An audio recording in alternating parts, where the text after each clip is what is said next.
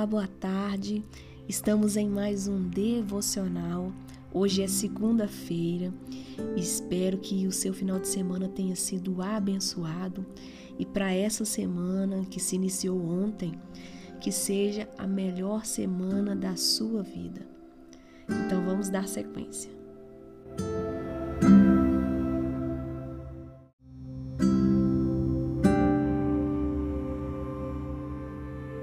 Capítulo 3 Conhecendo e sendo conhecido. Para que fomos feitos? Para conhecer a Deus.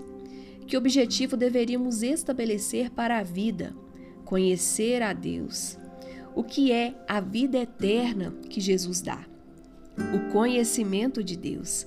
E a vida eterna é esta: que te conheçam a ti, o único Deus verdadeiro, e a Jesus Cristo, a quem enviaste. João capítulo 17, versículo 3. Qual é a melhor coisa na vida? O que traz maior alegria, deleite e contentamento do que qualquer outra coisa? O conhecimento de Deus. Assim diz o Senhor: Não se glorie o sábio na sua sabedoria, nem o forte na sua força, nem o rico nas suas riquezas. Mas o que se gloriar, glorie-se nisto, em me conhecer. Jeremias capítulo 9, versículo 23.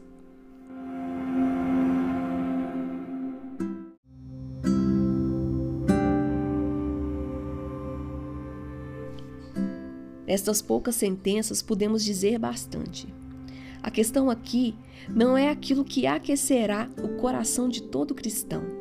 Embora a pessoa cuja religião seja meramente formal não seja tocada, e exatamente por este fato seu estado não regenerado pode ser conhecido. O que dissemos nos fornece de uma só vez o fundamento, a forma e o objetivo para a nossa vida, além de um princípio de prioridades e uma escala de valores. Assim que você toma consciência de que a principal razão para a sua estada aqui é conhecer a Deus, a maioria dos problemas da vida se enquadra no seu devido lugar. O mundo hoje está cheio de vítimas da doença devastadora que Albert Camus chamou de absurdismo. A vida é uma piada sem graça. E da enfermidade que podemos chamar de a febre de Maria Antonieta, já que foi ela quem encontrou a expressão que a descreve: nada tem sabor. Estes males arruinam a vida como um todo tudo de repente se torna um problema e uma chateação, porque nada parece valer a pena.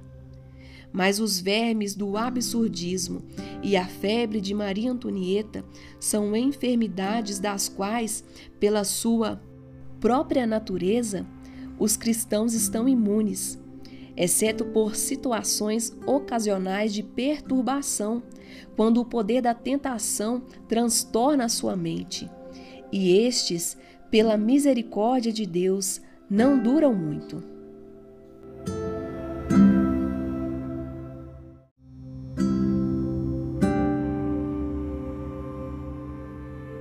O que dá valor à vida é ter um objetivo suficientemente grande, algo que prenda nossa imaginação e conquiste nossa lealdade. E isso o cristão tem como ninguém mais pode ter pois que alvo pode ser mais sublime, mais exaltado e mais cativante do que conhecer a Deus? De outro ponto de vista, entretanto, ainda não dissemos muita coisa. Quando falamos sobre conhecer a Deus, estamos usando uma fórmula verbal.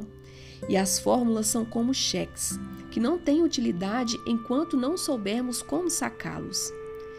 Do que exatamente estamos falando quando usamos a expressão conhecer a Deus, de um tipo especial de emoção, de arrepios na espinha, de um sentimento de levitação como em um sonho, de um forte êxtase e euforia do tipo que os usuários de droga buscam?